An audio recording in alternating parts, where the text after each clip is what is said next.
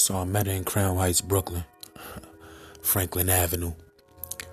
Uh, she was about like five two, maybe five three. Uh, Caucasian, short hair, nose ring, you know, slim body.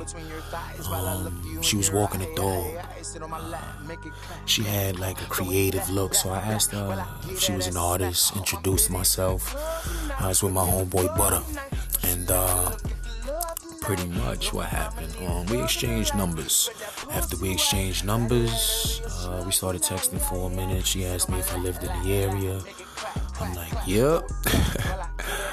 um, she told me she would um, like to stop by for a minute to like, you know, puff something with me or whatever. So I'm like, cool. Uh, give her the address.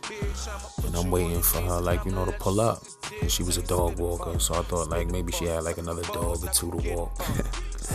So uh, like 20 minutes go by, and uh, she's like, "Well, I'm leaving because you're not here." I'm like, "Yo, I ain't even know you was downstairs. Like, you gotta let a nigga know you downstairs, mommy." Like, total miscommunication. Um, so I shot downstairs. I think she was like a few blocks up. Uh, walked and met her. We came back. We spoke for a minute. You know, she let me know that she was a contemporary dancer. Yeah. After that, she had a shot with me. Um, we smoked a little weed. And she was like, So, are you gonna fuck me or what?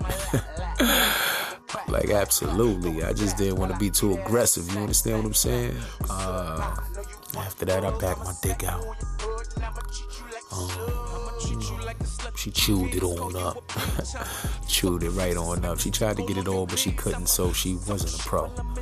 Um, after that, bent over, Fuck her nice and hard. Uh, slow for a minute, then I just pounded her.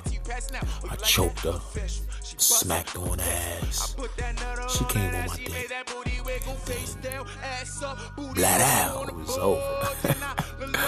uh, she hit me up recently trying to set up a gangbang with her, me and a few of my boys. Um, hopefully, I'll be able to tell you what that's like.